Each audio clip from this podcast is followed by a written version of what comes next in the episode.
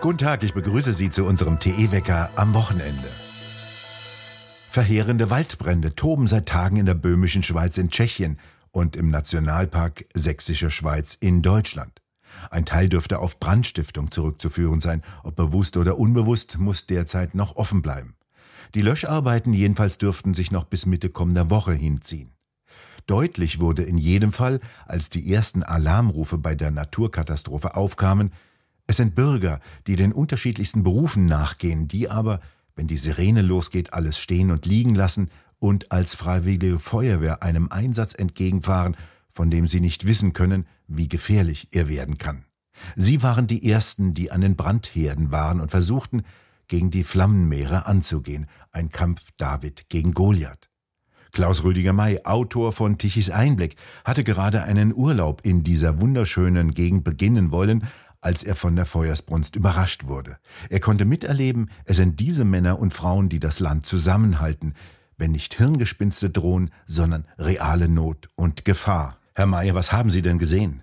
Also ich habe den Urlaub ja noch nicht wirklich begonnen gehabt.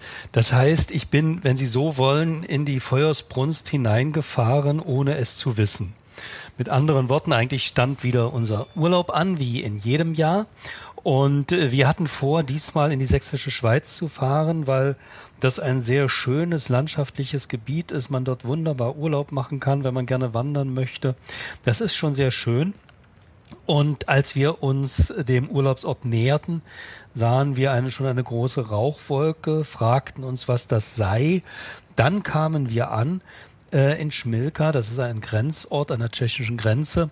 Und äh, dort erfuhren wir erst, dass es brennt. Und zwar, und dann hat sich das auch erst für uns wirklich dargestellt, was geschehen ist und was geschieht. Und zwar am Sonntag ist ein Waldbrand auf der tschechischen Seite ausgebrochen. Und zwar äh, um das Prebestor herum, so viel ich weiß. Und dieser Waldbrand hat dann wohl am Montag auf das deutsche Gebiet übergegriffen. Und ähm, ja, der Wald brannte lichterloh in der böhmischen Schweiz. Die tschechischen Feuerwehrleute und Einsatzkräfte hatten alle Hände voll zu tun.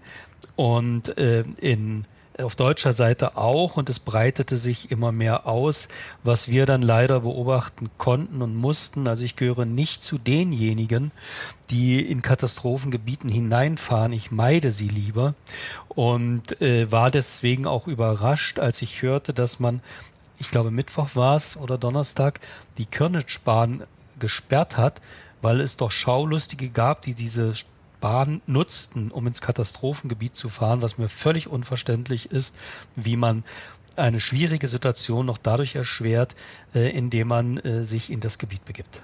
Es brannte also zunächst auf tschechischer Seite, bevor es dann auch auf die deutsche Seite übergriff. Weiß man denn schon etwas über die Brandursachen? Die Ermittlungen sind aufgenommen worden, was die Brandursachen seien. Ähm, ich habe aber noch keinerlei Informationen, ob man da schon zu einem Ergebnis gekommen ist. Mit Sicherheit lässt sich so etwas schwer nachweisen, aber ich hatte dann Gelegenheit, am Dienstag mit einer Feuerwehrfrau zu reden und die sagte mir auch mit etwas empörter Stimme, man soll mich endlich mal zufrieden lassen mit dem Klimawandel. Die meisten Waldbrände sind äh, durch Brandstiftung verursacht, also bewusst oder unbewusst. Es kann auch sein, dass jemand eine Kippe weggeworfen hat oder, oder wie ich jetzt gelesen habe, dass äh, für, man verhandelt oder sucht nach drei Leuten, die Pfeife geraucht haben an, an der Basteibrücke, wo es ja vor kurzem gebrannt hatte. Also es hat viel entweder mit Unachtsamkeit oder auch mit bewusster, äh, mit bewusster äh, Brandstiftung zu tun. Und natürlich, das ist richtig, äh, wenn das Wetter trockener ist, dann brennt das natürlich schneller und leichter. Aber die Ursache, und deswegen sind auch die Ermittlungen aufgenommen worden, ist mit Sicherheit, äh, dass, äh, weil es war ja auch kein Blitzeinschlag oder irgendetwas, dass es auf menschliches Fehlverhalten zurückgeht. Eins kann man in sehr vielen Wäldern beobachten. Es liegt sehr viel trockenes Unterholz in den Wäldern. Früher wurde das von den Menschen herausgeholt, die damit ihre Öfen heizen mussten. Heute bleibt das liegen und ist eine ideale Basis, ein idealer Nährstoff für Waldbrände aller Art. Das ist sicherlich so, aber ich muss dazu sagen, ich bin für diese Dinge kein Fachmann. Alles, was ich jetzt weiß, ist etwas, was ich erfahren musste, weil wir nun äh, dummerweise dort vor Ort waren und gezwungen waren, dann auch durch die Umstände äh, unseren Urlaub abzubrechen. Wir hatten eine Unterkunft am Montagnachmittag. Da hatte der Landkreis, äh, hatte Bad Schandau dann bereits ähm, Katastrophenvoralarm ausgelöst. Wir konnten, da kann ich ja hinterher noch was zu sagen, auch ähm, beobachten, wie die Einsatzkräfte auch eintrafen und immer mehr dort an Unruhe oder an, das heißt an Unruhe, immer mehr dort an Aktivitäten geschah, um dieses Feuer einzudämmen. Also ähm, es war so, dass wir eine Unterkunft hatten, äh, die dann, als wir dann abgereist sind, bereits bis auf 30, wo das Feuer bereits bis auf 30 Gehminuten beziehungsweise zwei Kilometer herangekommen war und wir eigentlich kaum noch die Hand vor Augen sehen konnten wegen der starken Rauch- und Qualmentwicklung. Was sie sehen konnten, das waren die ersten Einsätze der Feuerwehren, meist freiwillige Feuerwehren aus den umliegenden Orten. Die waren direkt vor Ort und konnten am schnellsten da sein. Hatten die denn eigentlich eine Chance gegen diese übermächtigen Feuersbrünste? Also auch hier wieder muss ich sagen, dass ich kein Fachmann bin dafür und deswegen nur meine Eindrücke wiedergeben kann und kein fachgemäßes Urteil darüber abgeben möchte und es auch, wie gesagt, auch nicht vermag. Nur ich habe, und da ziehe ich auch meinen Hut sehr tief, einen hohen Respekt vor den Frauen und Männern der Freiwilligen Feuerwehr, die ich auch sehen konnte, die in den Einsatz gegangen sind. Man muss sich das doch mal vorstellen. Das sind Leute wie Sie und ich, und wenn die Sirene sie informiert oder äh, die Information übers Handy kommt, dass die dann sofort alles stehen und liegen lassen, in die Feuerwehrmontur springen und in den Einsatzort fahren. Und das ist schon allein etwas, was äh, hohen Respekt abnötigt. Aber äh, die haben wirklich, was ich beobachten konnte, mit großem Engagement, mit großer Kraft gegen diese Flammen gekämpft und gegen diesen verheerenden Waldbrand gekämpft.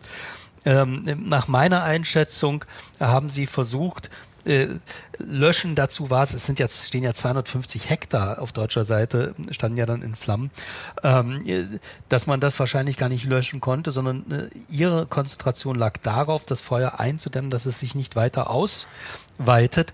Und nun muss man sich vorstellen, wir haben das ja, wir waren ja unterhalb des großen Winterbergs, einer dieser großen ähm, Feuerherde. Und die PKWs und Jeeps Katastrophenschutz, ähm, äh, Nationalpark äh, Angestellte, die sind da ja diese enge Straße hoch und runter gefahren. Man spürte schon, dass da oben etwas äh, vor sich ging abgesehen mal von dem Rauch, was in, ganz und gar nicht gut war. Äh, man spürte eine Besorgnis, man spürte, äh, dass dort gehandelt werden muss. Nur die Feuerwehrfahrzeuge, die Löschzüge kamen ja durch diesen engen Weg gar nicht da hoch.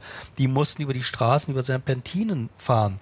Während, äh, wie gesagt, zum Brand die PKWs äh, zwei Kilometer zurückzulegen hatten. Ich weiß nicht, ob das 10 oder 15 Kilometer waren, die die Löschzüge zurückziehen mussten, äh, die, die Löschfahrzeuge zurücklegen mussten. Denn die haben ja das Wasser aus der Elbe geholt, das konnte ich beobachten, und es dann dort hingefahren und ich habe einen Feuerwehrmann gefragt. Ich habe gesagt, wie sieht, das, wie sieht das denn aus? Und er sagte zu mir, jetzt hilft nur noch Wasser, Wasser, Wasser. Und man sah die Angestrengtheit dieser Frauen und Männer, aber auch ihren Willen, äh, das Ganze unter Kontrolle zu bringen. Ja, und wenn Sie mich fragen, haben Sie eine Chance? Natürlich sind da Naturgewalten am Werke, wo äh, ein anderes technisches Equipment natürlich gut wäre. Und zwar, wenn ähm, auch die freiwilligen Feuerwehren eben mit Tatra Zügen, mit Tatra-Löschfahrzeugen, die geländegängig sind, ausgerüstet werden, wären.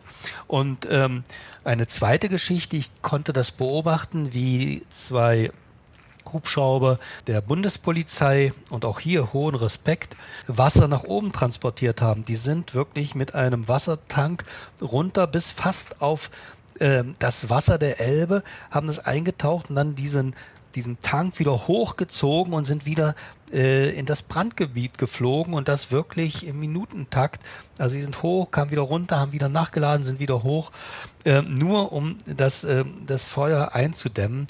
Und man merkte, wie gesagt, dass äh, sie wirklich alles geben, was sie können, aber es sind natürlich auch mächtige Gewalten, die dort am Werke sind. Und denen stellen sich die Freiwilligen aus den verschiedenen Feuerwehren entgegen. Unter Lebensgefahr versuchen sie dann, diese Flammen zu bekämpfen. Und das zeugt ja von hohem technischen Niveau, über mehrere Kilometer Druckleitungen aufzubauen und das Wasser aus der Elbe dann hochzupumpen. Sie haben also den Eindruck, die beherrschen ihr Geschäft und das funktioniert. Also erstens, es sind ja nicht nur Druckleitungen, sondern die haben auch wirklich Wasser geladen und sind mit den Fahrzeugen wieder hoch, zurück, wieder Wasser geladen, mit den Fahrzeugen wieder hoch. Das muss man auch dazu sagen. Also die haben schon getan, was sie konnten. Das war schon, äh, äh das war schon wirklich ähm, äh, beeindruckend. Und ja, nochmal, ich bin kein Fachmann, aber was sich mir darstellte, war nicht nur ein hoher Einsatz, sondern auch ein hohes Können der Freiwilligen Feuerwehren. Nur glaube ich, dass äh, wir uns in Deutschland doch viel stärkere Gedanken machen müssen um den Katastrophenschutz zum einen und zum anderen, äh, was die Ausrüstung äh, der freiwilligen Hilfskräfte, was die Ausrüstung der freiwilligen Feuerwehr betrifft, zum einen, dass die besser ausgerüstet werden und zum anderen, äh, müssten wir wahrscheinlich auch ähm, erweitern ähm, die bereitstehenden Mittel des, für den Katastrophenschutz. Das spricht, vielleicht brauchen wir auch die eine oder andere Berufsfeuerwehr mehr, vielleicht brauchen wir auch ein größere Berufsfeuerwehren und können nicht nur immer abwarten, dass es am Ende doch die freiwilligen Feuerwehren schaffen. Wie gesagt, ich sage das alles unter dem Eindruck, äh, unter dem ich stehe und unter dem, was ich gesehen habe ähm, äh, ein, ein Urteil darüber abzugeben, das müssten wirklich auch Fachleute machen. Wir hatten ja gerade vor ziemlich genau einem Jahr eine andere Naturkatastrophe, die über eine zivilisierte Gesellschaft wie der Deutschen hereinbrach, nämlich das Jahrhunderthochwasser im Ahrtal. Dort mussten wir miterleben, wie eine Verwaltung, wie ein Staatsapparat unfähig war, auf die Katastrophe angemessen zu reagieren. Was ist denn Ihr erster Eindruck von der jetzigen Naturkatastrophe, den Waldbränden im Elbgebirge? Hat der Staat dort angemessen reagiert?